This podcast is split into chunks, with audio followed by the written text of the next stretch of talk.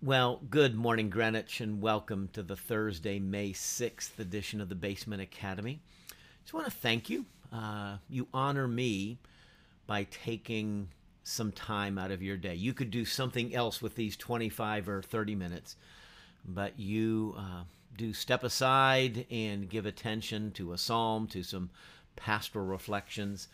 Uh, we do have a Wednesday afternoon discussion group we call it uh, affectionately the bitter enders, those who watch all the way through to the bitter end of these um, uh, these little studies. Uh, would love to have you join us. Uh, we've been going for uh, almost a year. I started it, I think, last June, uh, and yeah, what basically what we do: send a Zoom link. Um, you send an email to me. I'll send you the Zoom link and uh, we're usually anywhere from about 8 to 10 or 12 people uh, gathered, and we reflect on the previous week's um, studies. And really, we just uh, take these reflections and extend and deepen, and it's really a, a, a delightful community. So, uh, appreciate uh, the bitter enders and would welcome uh, any who'd like to, to join us. Our morning psalm, it's another one of these short little pilgrim psalms. I love this one. Um, it's in the context of exile, in the context of having been taken away from the homeland, the promised land, and then the return and the joy. But there's kind of a bittersweetness or a poignancy to this. So, Psalm 126. When the Lord brought back the captives to Zion, we were like men who dreamed. Our mouths were filled with laughter, our tongues with songs of joy. Then it was said among the nations, The Lord has done great things for them. The Lord has done great things for us, and we are filled with joy. Restore our fortunes, O Lord, like streams in the Negev. Those who sow in tears will reap with songs of joy. He who goes out weeping, carrying seed to sow, will return with songs of joy, carrying sheaves with him. That's it. Psalm 126. Just six verses. It's this idea of coming back from captivity, coming back from exile, the weeping that, that begins the journey, the, the sojourn, as they're being taken away from Jerusalem into Babylon or wherever it is they were carried. And then the homecoming. It's it's a it's a psalm of homecoming and joy and and so the the seed to sow, there's hope, there's promise, there's opportunity, but it awaits, right? Uh, right now it's just the tears as they went out uh, uh, after the destruction of the temple. There was nothing but loss and grieving and, and death and weeping, but there were seeds to sow. and so, this image of bringing the sheaves, this is the fullness of harvest. And so, God is always with us. There is no promise ever given us in Scripture that we will not meet hardship in this life, that we will not meet grief and loss and walk the valley of, of shadows. In fact, there is the promise that that will happen. There is the assurance that that is going to take place. We live east of Eden. We live because of the fall of Adam and Eve and the way sin is transmitted. We live outside the garden. But even there, God is with us. And, and the seeds that we carry and the tears that water them uh, will bear fruit. And so uh, I commend Psalm 126. Uh, that verse, the Lord has done great things for us, and we are filled with joy. That is one of our uh, family uh, verses that we recite and, and pray uh, with some frequency. Okay, some more notes from the house of mourning as I continue uh, reflecting upon my mother's life, upon her recent death, uh, as we continue to make preparations to celebrate her life and to rejoice in God's goodness. Um, another verse or passage from the book of Ecclesiastes. This is how the book begins. I've been reading from Ecclesiastes 3 and chapter 3 and chapter 7, but here's chapter 1. The words of the teacher, a son of David, the son of David, king in Jerusalem, meaningless, Meaningless, says the teacher, utterly meaningless. Everything is meaningless. Some translations say vanity of vanities. What does a man gain from all his labor at which he toils under the sun? Generations come and generations go, but the earth remains forever. The sun rises and the sun sets and hurries back to where it rises. The wind blows to the south and turns to the north. Round and round it goes, ever returning on its course. All streams flow into the sea, yet the sea is never full. To the place where the stream to the place the streams come from, there they return again. All things are wearisome, more than one can say. The eye never has enough of seeing, nor the ear its fill of hearing. What has been will be again. What has been done will be done again. There is nothing new under the sun. Woo! What a way to start, huh? Ecclesiastes is a hmm, it's a sobering book. Uh, it's a book that takes a honest kind of hard look at life. This, there's this phrase, under the sun, under the sun, kind of from a human perspective, from what our eyes see and what our lives experience, it looks like this. And so Ecclesiastes belongs to that uh, small body of literature in the Old Testament known as the wisdom literature the Psalms, the Proverbs, uh, Ecclesiastes, the Song of Solomon uh, Job. and so it's this honest assessment of life. There's nothing new under the sun. What has been, it will be again. Uh, the sun rises, the sun sets, and kind of hear Tevye sunrise, sunset, sunrise, sunset. And, and so there's this reality. There is an apparent vanity to life. We, we, we're born, we grow, we labor, we die, we rest from our labors. And so uh, I commend the, the, the, book of Ecclesiastes to you. It's a very thoughtful book. Um, it's, it's strong medicine. Not everybody uh, enjoys it. Uh, I've, I've known a lot of folks over the years say, kind of like, I don't need that book of Ecclesiastes, kind of depressing. I, I like it. I'm, I'm kind of oriented in, in such a, such a way. Um, it's this language. Generations come and generations go. I've been thinking about that. Um, with the death of my mother on one side of the family, not my not my wife's side. Her parents are still living. Um, but on my father's side, with mom's an only child, okay, and then my dad was an only child to his parents, but his mother had previously been married, so there are some cousins I've got uh, through uh, Grandma Meeks's uh, previous marriage, and was speaking with one of my cousins uh, last week, and um, we, we we reflected. Aunt Jackie, mom, was the last of that generation. Okay, so all of my aunts and uncles on that side uh, are now deceased and and he talked about okay it's us now right? So we're now uh, the generation the oldest generation. And so this this notion of generations coming and going has been on on my mind uh, this week.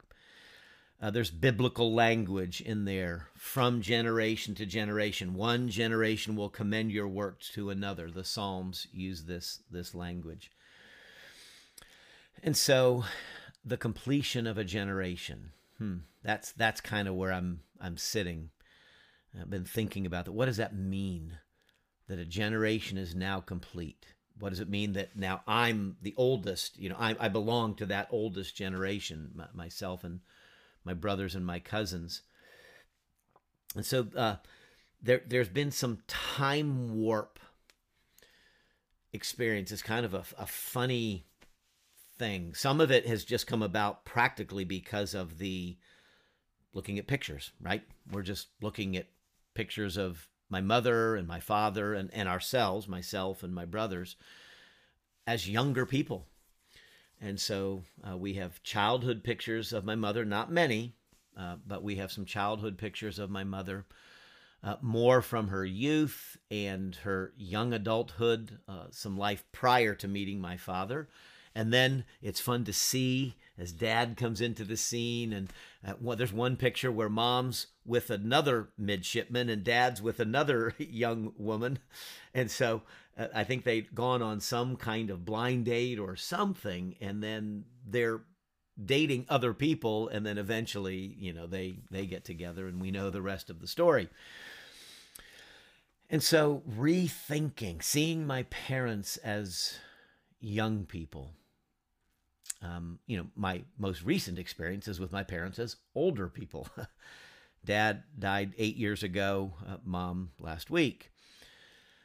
And to conceive of them, to, to view them, just, just to see them as younger people with all of their life ahead of them, all of their decisions ahead of them, all the twists and turns that their, their story, their path is going to take. You know, seeing them before they knew each other, seeing them in knowing each other in in a different context. You know, and then you know how they met and and fell in love and were married, seeing their wedding pictures and the like.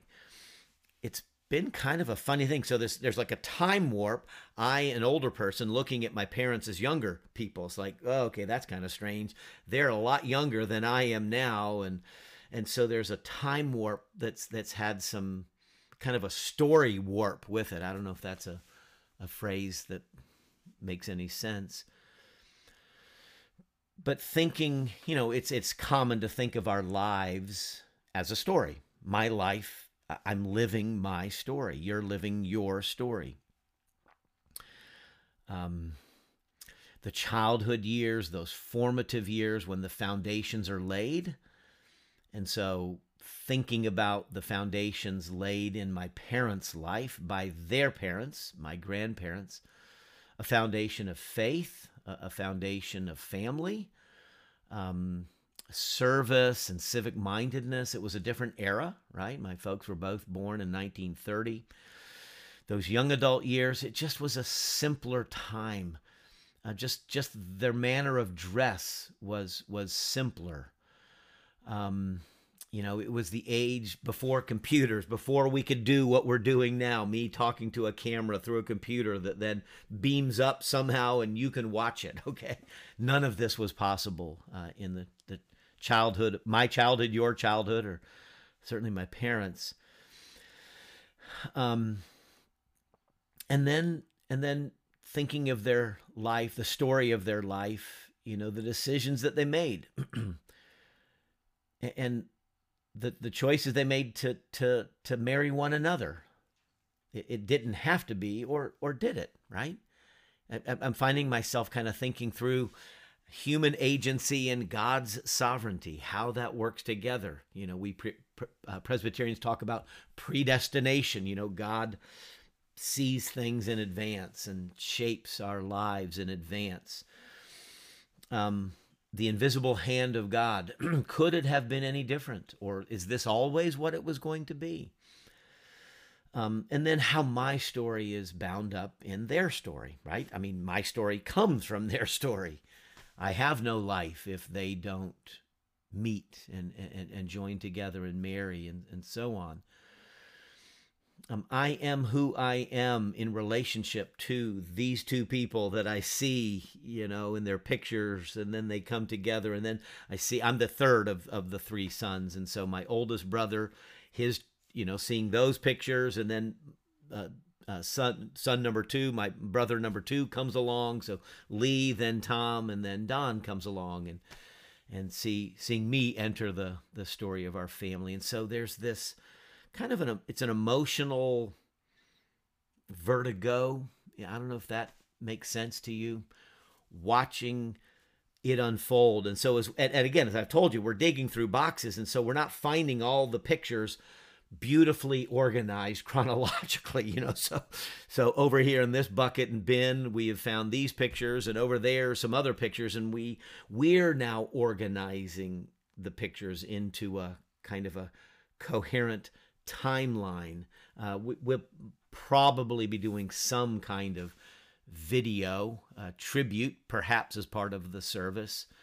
Um, uh, but certainly for our family, we're gonna you know put something together. My wife is uh, all all kudos to to Krista for her work in that regard. But it's this my mom is who she is because of her parents and their story and who she met and who she became and the, the influences in her life. I am who I am because of my parents and my brothers and the shaping of my life. And so, um, you know, that poem I read, Time has pressed this clay under its thumb. You know, this, we are like uh, the, the biblical image of we are like clay and God is the potter and he's shaping us and squeezing us. And sometimes the, the difficult times in our life are the potter's kind of squeezing the clay, but that's where the shape takes place, right? I mean, that's where when you press the clay, um, it, it takes shape. The, the, the, the, the image takes shape. The choices that get made along the way, been thinking about that.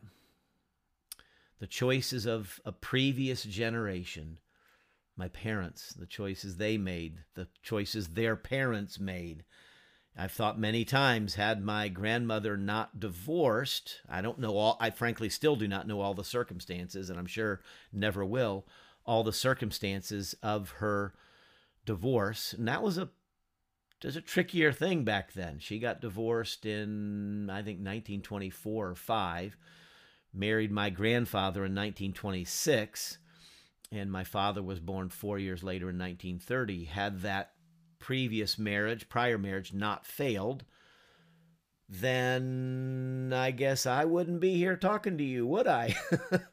and so I've thought about that the choices that get made along the way, for good or for ill, that impact a person's story, that, that then has impact downstream from their story into the story of others.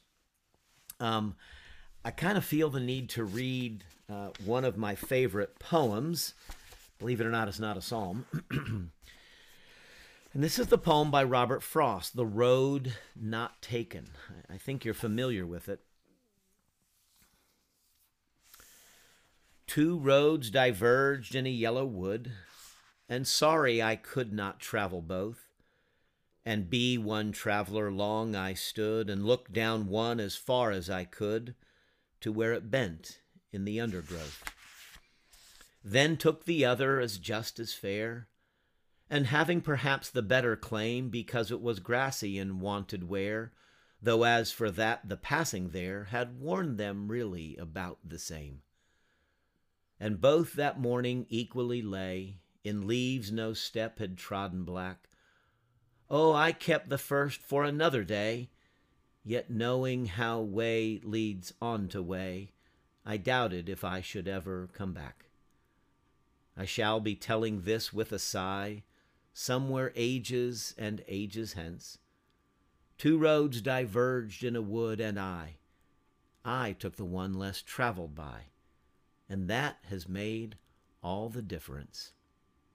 I love that poem. Mm, mm, mm it speaks to that human reality that each of us we we make choices. We choose this path over that path this college over that college this career over that career this person over that person. And and those choices set us on a path. And and so uh, Yet knowing how way leads on to way, I doubted if I should ever come back. There, there's this, it, it, it, that that poem has a wistful, not not sad necessarily, but but kind of a hmm, a pensive, thoughtful. I shall be t- telling this ages and ages hence, right? I took the road less traveled by, and that's made all the difference and so there's there there's um there's a reality to uh, our lives. We we make choices. My parents made choices that impacted their lives, and because of that, it impacted my life. And and I'm sure I don't know half of the choices they made. Um, Dad choosing to go to the Naval Academy instead to Centre College, as he was thinking.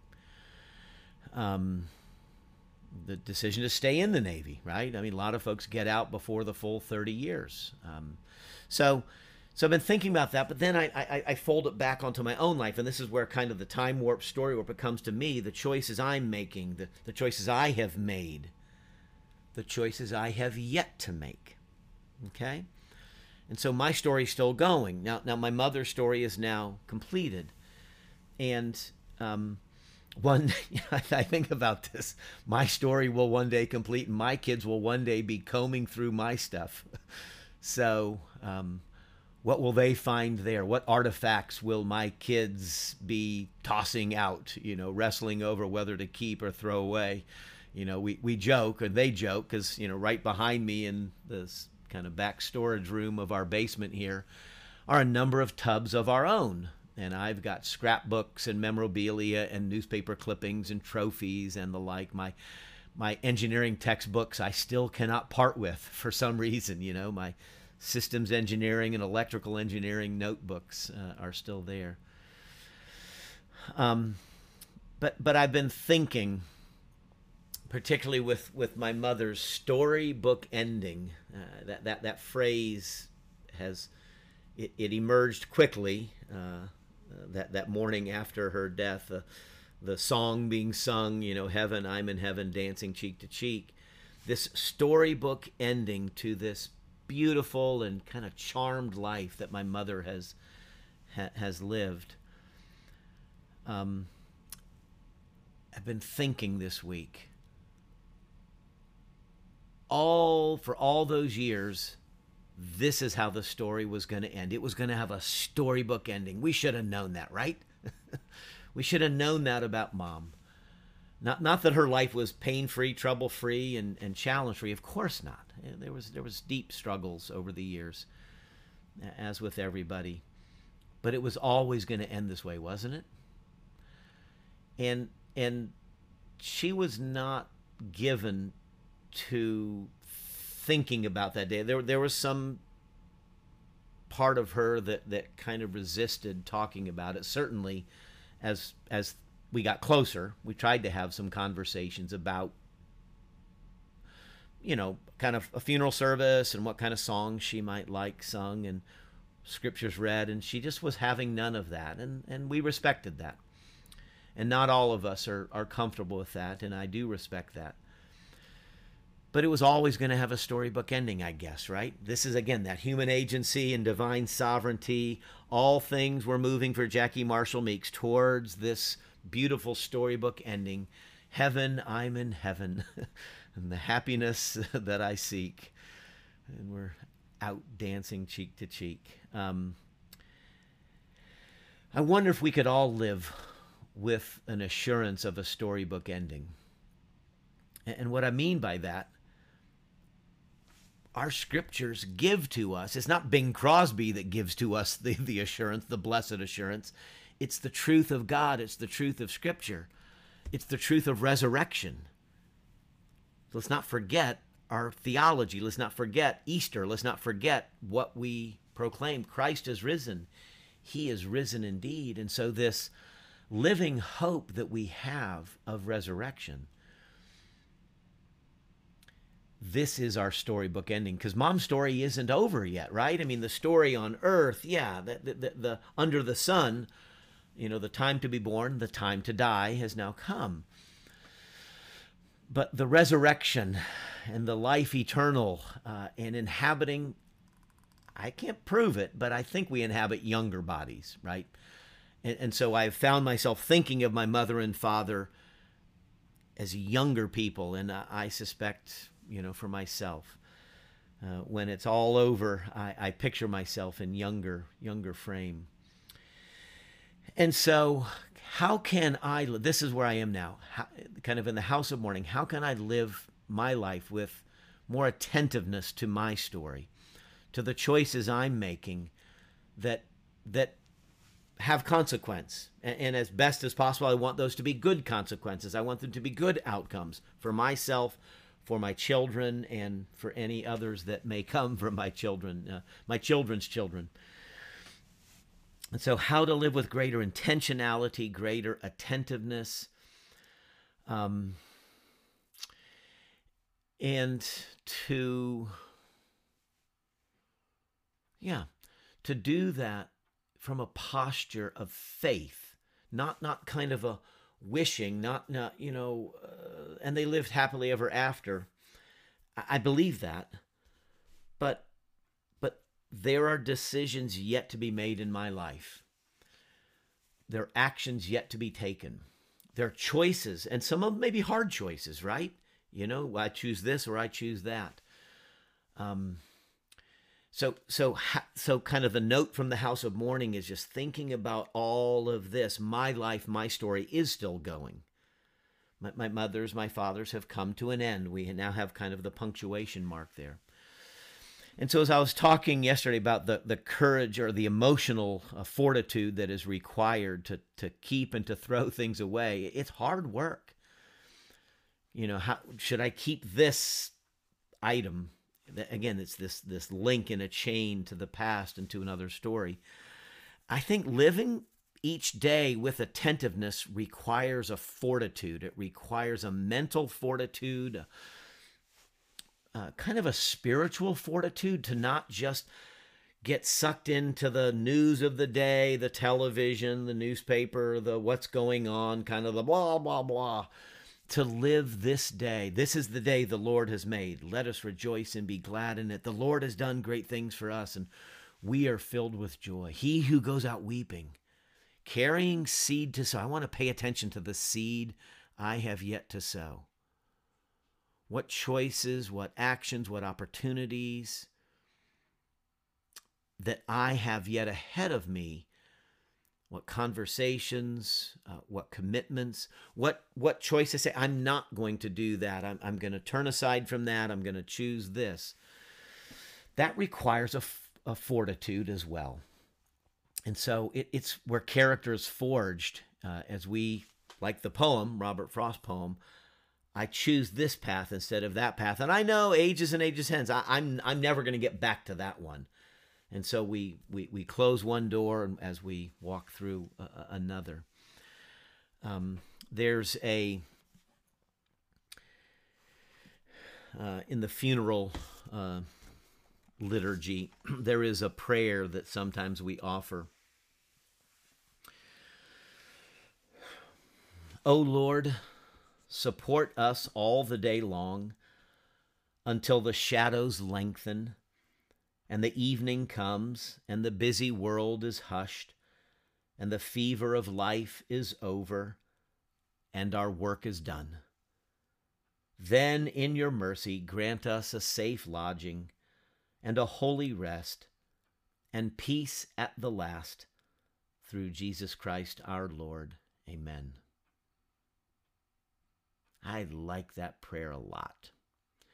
I don't read it often. Uh, it's it's often I mean, it's it's often it, it's probably exclusively said in the context of of the the funeral um, liturgy, the funeral experience. It's this language of the shadows lengthen, the evening comes, the busy world hushed. This this image of things coming to rest. At some point, I will rest from my labors, and when I do, Lord, give give me a holy rest, peace at last through our Lord Jesus Christ.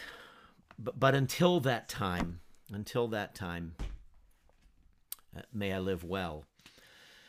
Um, last thing I've got on the whiteboard here is losing the umbrella. When I was speaking with my cousin um, Les uh, last week, thinking about you know the generation that is now past, Aunt Jackie being the last, reflecting on his parents passing in in recent years, been a number of years, but that he talked about as long as mom and dad were there we had an umbrella right? We had some shelter we had some shade we had some protection. And it fe- he said he talked about feeling when when his father died was the his mother died first. And then when his father died he said he kind of felt exposed and, and vulnerable. You know the umbrella was gone. And I, I thought that was a thoughtful expression. It meant a lot to me. So kind of like okay it's me now, right? My, my kids have only got me. They don't have, you know, their, their grandparents as protection. So now, and so I look to God to be my shelter. Have always looked to God, but it's always been good having mom and dad there. And, and so there's a vulnerability that, that casts me back upon the Lord and upon um, um, the Savior. And that's a good place to be. So in the house of mourning, we, we do cast ourselves uh, upon the God of the ages from generation to generation. God remains the same.